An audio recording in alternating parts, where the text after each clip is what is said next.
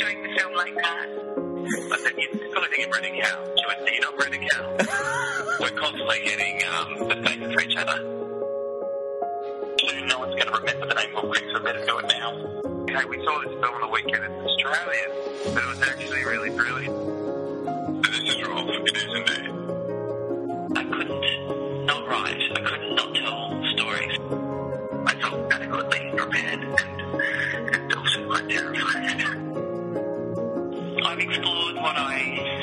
I what I need to explore. You wouldn't do it if you weren't having fun.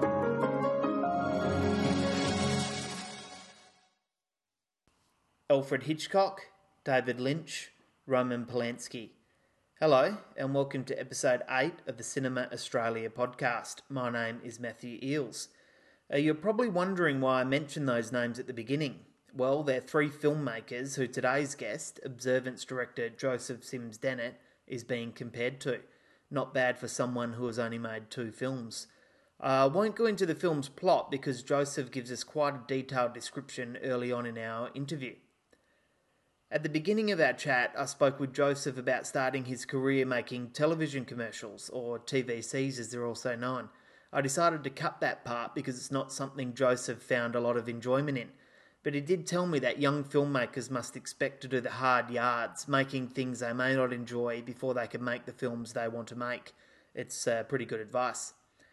Observance will have its WA premiere at Australian Revelations on Monday, 30th of May at uh, the Backlot. Uh, you can visit cinemaaustralia.com.au for ticket details. Anyway, enjoy. For our listeners who are unfamiliar with uh, Observance, can you tell us uh, a bit about the film's plot? Um, Observance is about a man who has been hired to spy on a lady, and he doesn't know why. He hasn't been told why. He just has to watch her and observe her and record what she's doing and report to um, his anonymous employer who just calls him once every day. He has to, has to report what she's been doing, and then he slowly starts to suspect that he uh, is being used for this um, other purpose and sort of begins to descend into his own madness and paranoia. How did the uh, story come about? Um, back to the the TVC thing. Um, so this is way back in in late 2012. Um, I've been working in TVCs with Josh, and then we both got fired um, around the same time. And Josh had moved into my apartment, um, so it was closer to the city. It was just in Rozelle in Sydney. Right. And um, uh, and we decided that you know, okay, well, we're unemployed. We'll spend the the summer um, making a, a, film. And so we'd walk around at night. Um, and Josh had one of those um, uh, uh, tape recorders, and we'd just walk around, walk all through the streets and stuff. And there's a there's a place in Lilyfield, which is the suburb over from us. Um, it's like a huge abandoned mental hospital called Callan Park, um, and we'd like break into there and you know try and scare ourselves or something. I don't know what we were really doing, but I guess it's like uh, just the madness setting in after a while. But yeah, we would just talk about our fears, um, you know, what made us scared, and we sort of honed in on this idea uh, idea of um, of us feeling powerless against invisible forces controlling our lives. Like, you know, why do we wake up and brush our teeth and go to a job that we hate every day? Um, you know, we both wanted to make films, but we couldn't have found we couldn't, you know, be further from from achieving what we really wanted to to do with our lives. Um, so yeah, it was, and that's how it sort of fed into that um, idea of a guy who's been hired to do a job but hasn't been told why, hmm. um, and how not being told why sort of brings about this paranoia um, that almost possesses him and takes control of him. Um, and so that's how it all sort of started. Wow, that's great. Uh, so, so the film is a it's a fairly low budget film. And how much was it made for, by the way, or what's the what's the ballpark figure? Um, right, so I mean, we shot and finished the film. I've been told a thousand times that I'm not supposed to say this, but I've said it already. But we, we shot and made the film for about I, I think it was about ten, eleven thousand dollars. Wow. Um, yeah, I mean, a lot of it was favors and stuff. Like Yeah. we got the Alexa very, very cheap, but we made the film in 11 days. Yeah. So how do you go about uh, how do you go about recruiting your cast and crew on uh, on such a low budget? It was all just friends, Yeah, really. Like yeah. I'd I'd worked with um, with Lindsay and uh, Lindsay Farris, who plays Parker, the lead character. Um, I'd worked with him on my previous film, um, Bad Behaviour, and when I moved to Sydney, I you know, we well quite good friends. We still are very good friends. Um, and we always wanted to sort of you know work together on another film because he was sort of stuck in theatre world at that point and wanted to move back into into feature films. Um, and then with um, with the other cast, it was you know kind of with the help of him and his agent Nicky Lewis, um, sort of just reaching out to people and um, sort of, you know honing in on these like really amazing actors um, here in Sydney. You know. Tom O'Sullivan, Benedict Hardie, and of course Stephanie King, who um, was absolutely incredible. She's fantastic. Yeah, Stephanie is just is, is amazing. She's going to be huge. Yeah. And then um, uh, and then of course John Jarratt, who I worked with on my previous film as well, and you know always love an excuse to to hang out with John. So I was just like, do you mind coming down for a couple of hours and being in my in one scene in my film? But um, yeah, it was just that's how we sort sort of did that, and a lot of the crewing. Um, a lot of that the crewing was through Josh because he had gone to he came from he, I think after after he finished school he did TAFE Right. for a while before he started doing um, TVCs and um, short films and, and all that sort of stuff. Yeah, so we knew a lot of young people that were, you know, completely qualified, but was sort of, you know, wanting to, you know, um, do something bigger, I guess. And we were just like, well, we're mental and want to try and make a movie. Do you want to hang out with us for a couple of weeks? and um, we did it through January, so it's January 2013, so it was a long time ago. Right. Right. Um, so yeah, we shot it. It took us a very long time to finish it, but yeah, it was um, a lot of that was just you know because it was January and there wasn't very much stuff going on. Um, so people kind of had the time in, in terms of the industry. Um, you know, kind of goes to sleep through that sort of Christmas period in early January. So I managed to grab a few people for for those eleven days. God bless them. That's great. So so did that. so speaking of this amazing cast, uh, you know, there, there's some real talent there. Uh, the the film looks Australian and it certainly feels Australian, but you've decided to uh, make the characters American. Uh, what was the reason behind this? Um, well, because I've been getting so much shit for this since we released it in Australia the last couple of months. Um, no, I mean uh, the reason back then. I mean, uh, like it was, first of all, it was in the in the script. Um, the the main reason why the lead character um, takes this job because you'd obviously be very suspicious if you're a, a normal, sane person um, taking a job like this. Um, the reason why he needs it is because he, um, he him, and he's just lost his uh, young son. So his young son just died, and um, and he he had this sort of um, we don't specify what the illness is, but he had this illness that obviously cost a lot of money um, to treat, and then he eventually died of it, and so he owes all of this money to medical bills. Um, and in um, Australia, we well for now we have Medicare. Yes. Who knows what it'll be soon, but um, maybe it'll be more relevant uh, soon. But uh, um, yeah, we have Medicare, so there's no real wo- worry for all that sort of stuff. Um, and it would make less sense, and, and, and that did really come from it needing to the, the, I felt like the film um, needed to sort of take place in this anonymous, concrete city. Um, you know, there's there's capitalist, um, sort of almost dystopian place. Um, I mean, a lot of um, like European films sort of do this, sort of have the their stories take place in these anonymous places, but you kind of you kind of get it. It, it says something interesting about Western culture, and so it was really for that reason that we decided to use the American accents and, and keep it in this neutral space, especially just because, you know, he's stuck in this, you know, one location in the apartment, um, you know, for the majority of the film and all these strange things are happening.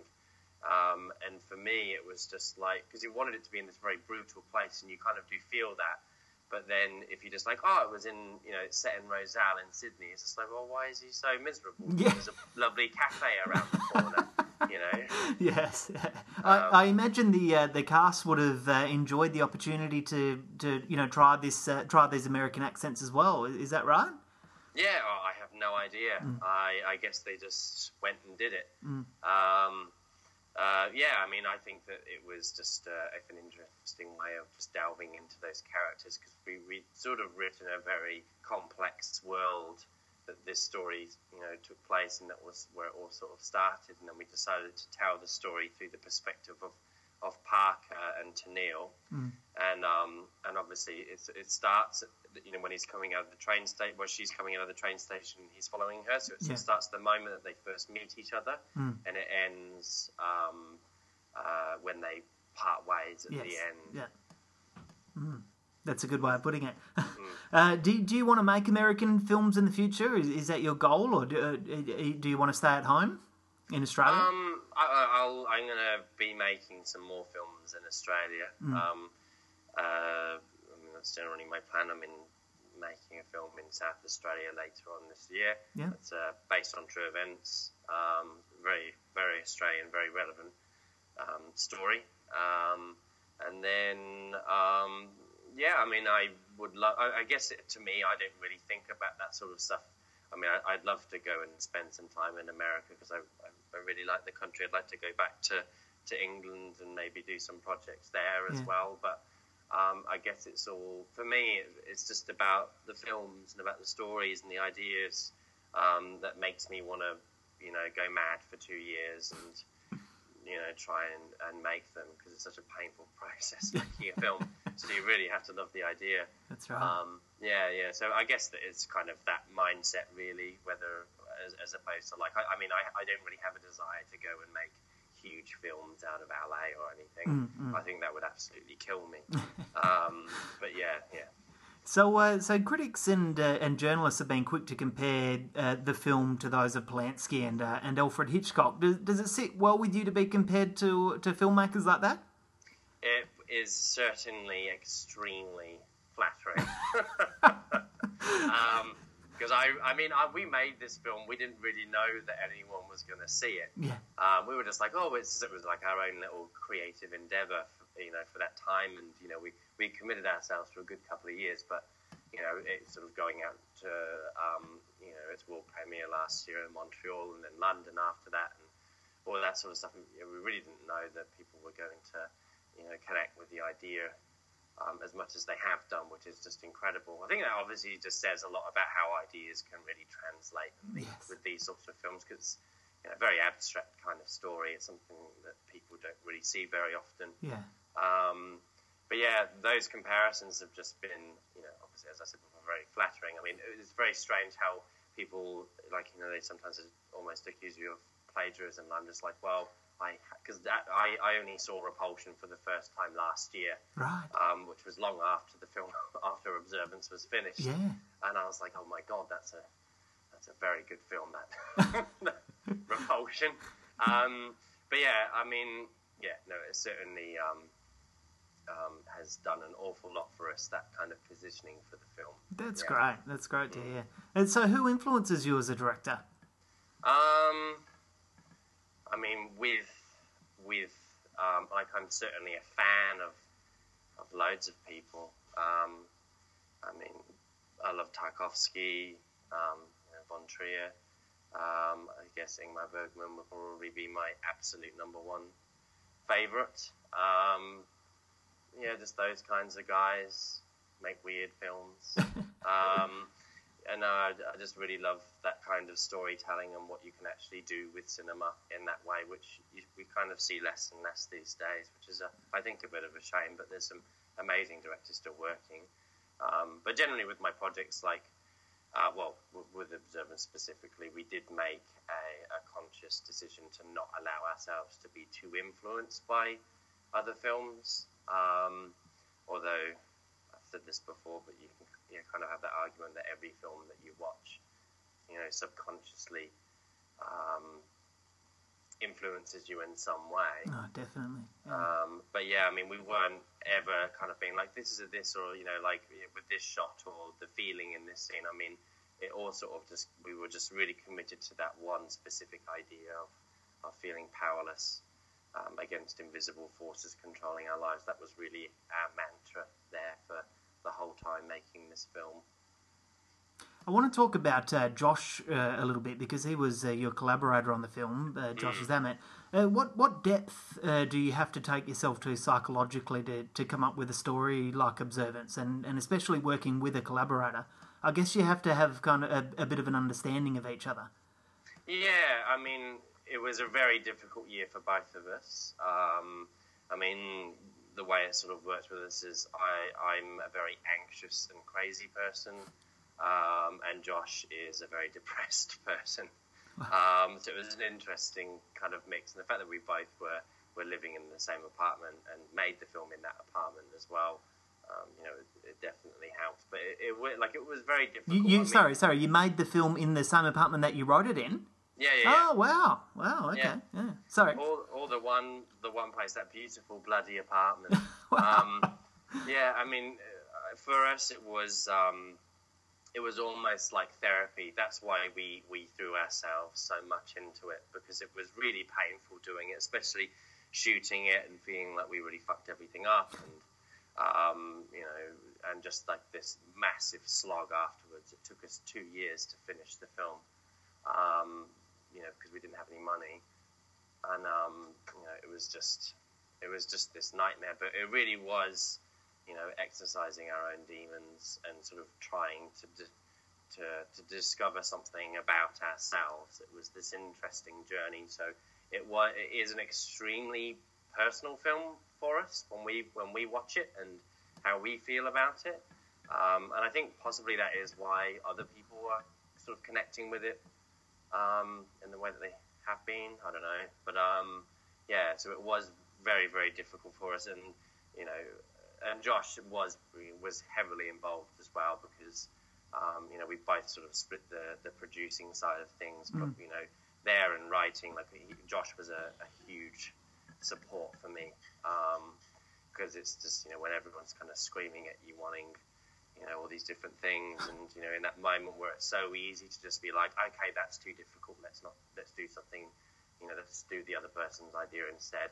You know he would be there kind of being like no you know no that you don't need to compromise now. Like in, the, you know you, you, we're, we're all here now. Let's just go and do what we're what we're supposed to be doing. Um, so it was a, a wonderful partnership in that way and and, you know, we've written a new film as well, and we're going to be working on that together. And Josh is moving into directing as well, and you know, so I do hope to work with Josh for a, a long, long time. Oh, that's very nice. Uh, you you speak openly about uh, depression and anxiety and, and things like that. Uh, have, you always been so open about this? Because you know, there's kind of there's unfortunately there's still this stigma attached to it in Australia, and uh, yeah, I was just wondering if you if it's something that you do uh, happily speak openly about. Yeah, well, I, I do because that's what I, I mean, in terms of me being a filmmaker and telling stories. Um, and we kind of tell stories for that purpose. Um, you know, it's that whole thing of, you know, life is completely meaningless and random. And, you know, you try it like with, with like the new film that we're making is based on real life events and, and it's just insane what people do. Um, and it, like it, and you just can't like it, it and that the the level of empathy that you kind of have to hold yourself to is just so difficult sometimes because mm. people do these really irrational things. Um, but storytelling is um, we tell stories to find meaning in a meaningless world. It's kind of mm. what we sort of think about. This is our point of view anyway. And that's the reason why we tell stories. It's not always just this sort of, you know, on the surface entertainment so you can forget about how shit your life is. so, you know, the, the main reason why people go to the, you know, the cinema, sadly, like cinema can actually be a much more moving thing. And as I sort of said before, like making a film for us is like therapy. Yeah. Um, You know, it's talking about our feelings. And so obviously when I get to speak to, you know, lovely people like you, um, I, you know, you have to be sort of open about all of that because that's the, the, the whole point in, in, uh, in telling a story. That's right, yeah. So yeah, the film's been a huge success on the festival circuit, uh, especially overseas. What kind of doors has it opened for you so far? Um, lots and lots of doors actually. um, uh, I mean, it's it's sort of um, sort of brought me me to the attention of like Screen Australia and that sort of stuff. And I've met some really lovely people there um, who are starting to like get excited about some of our projects and ideas and things. Um, you know, similarly with like over in the US, I mean, it was really crazy how it all sort of started because we had a we premiered at a festival called Fantasia, um, which is in Montreal. It's a huge genre film festival, um, and that was last July. And so we had our premiere, and I think yeah, it was like a couple of days later. It was like um, you know, like all these emails. like we know, yeah, we got a, a review in the Hollywood Reporter, and it was really, really positive. And I was like, oh, thank God. it was just terrifying, but um, and yeah, and they really liked it. And then all of a sudden, it was just, you know, all of LA was in my inbox just had like something like 180 something emails in it one morning. Wow. And, I, and so I had to fly to LA. I just like got my credit card out. I was like, oh, let's keep going with it then. Let's Flew to LA, had all these um, meetings and stuff, and then went to, to New York and met with you know the Weinstein Company and um, and some you know really lovely people there. Um, I mean, a lot of it with um, with the whole LA thing it gets a bit weird sometimes because you can't have a bad meeting in LA. That kind of stereotype is very much true. Right. Um, but yeah, it's all um, all kind of just learning, you know, where I sit sit in the scheme of things and hmm. understanding. Uh, but you know, like I guess it is just these relationships, and of all those people that I had meetings with, I I can sort of tell that there were people who genuinely did like my film, hmm. and they they that they're good people and they connect with my ideas and they want to help me um, and help you know make these ideas into films. And so you kind of know who's on side and who can work with, and so it's just amazing. Like going right from all the way back when we got fired from our jobs and had nothing, sort of realizing, oh, we've got all these amazing friends who want to help us. Um, you know, which is just incredible. Like there's actually good people in the world. So Oh, you know, nice. we've we've been really fortunate, and then you know, going and then you know, and having all these meetings and connecting with all these different people who are a part of the the filmmaking process um, out of out of America and, and Europe has just been incredible. So yeah, it's all just um, waiting for things to click together, and suddenly you know you've got a bunch of money and an idea, and you can go and shoot something. Good, that's great. Uh, I want to finish with a question that I ask uh, most Australian filmmakers that I speak to. Um, so this is your second uh, feature film. Uh, in your opinion, what's right and what's wrong with the Australian film industry as it currently stands? Um, I think um, culturally, um, sort of like a much bigger conversation, but culturally with um, with Australia is we are struggling a little bit, um, and this is, might might be because I grew up in England and then I came to Australia and when I was 16. But I feel like we're struggling to sort of understand who we are um, as a culture. And so that's why we get a lot of filmmakers who, who talk about genre and talk about all these sort of like weird ways of referring to a film. Um, and we often mimic um, ideas and films from overseas. Um, and I feel like we're, we're such a fascinating country um, with like the most incredible people living here like why we don't sort of look inside ourselves and tell stories from inside of us, um, rather than this focus on like pleasing some other kind of thing or idea of what they already think a film is. It's just like you don't. That's not what filmmaking is. You just need to throw all that away and, and find a story that's unique to you and and really dive in deep and and tell something that's really honest and from inside of you. Um, and then new things start to pop up, and these really, you know, crazy movies start to just suddenly get out there. I mean, there's movies like, um, know, The Babadook seem to really do that. Yeah. Um, it really struck a chord with people and frightened people. And then there's another film that I really love called 52 Tuesdays, Beautiful which I film. thought was just, yeah, the most beautiful film. Um, and and those were people who were sort of making films, you know, outside of this um, the sort of normal system of making films, um, outside of that sort of like Sydney, Melbourne, um, you know, thing that I seem to kind of be stuck in as well. But I feel like you know, if if you um, find a group of people where it's a lot more, there's a genuine like positive thing. That's what I found down in Adelaide, and I think feel like we're lacking a little in Sydney. Um, is when I went down to Adelaide, everyone kind of helps each other. Yeah. You know, like they all sort of a lot of these companies they all work out of Adelaide studios, and they're always popping in and talking to each other, and it's just really nice. Um, and there's like a positive feeling there, whereas I feel like here sometimes, and perhaps other people feel like in their own filmmaking communities that people are a little bit, you know, like there's a, there's this amount of money that's getting dished out of the the government, you know, that um, that everyone sort of feels entitled to. Yeah. Um, and and I sort of admit that I felt like I that you know that was I felt that way as well, and it makes you feel very angry. Um, when really you just need to be like you don't need a, a million dollars to make a film. Like I'm making a movie second half of this year that I mentioned before, and that's going to have like a bunch of money but it's actually going to be so much more difficult to make than Observance was. because Observance, I it, I didn't have to please any investors. I could just do whatever the fuck I wanted. Yeah, it was amazing. Yeah. Um, it was just hard because it took such a long time. Um, but you know, at least it was you know this stronger commitment. Um, but yeah, so I guess um, hopefully that answers your, your question. It does. That's question great. In some way. That's great. Thank you very much.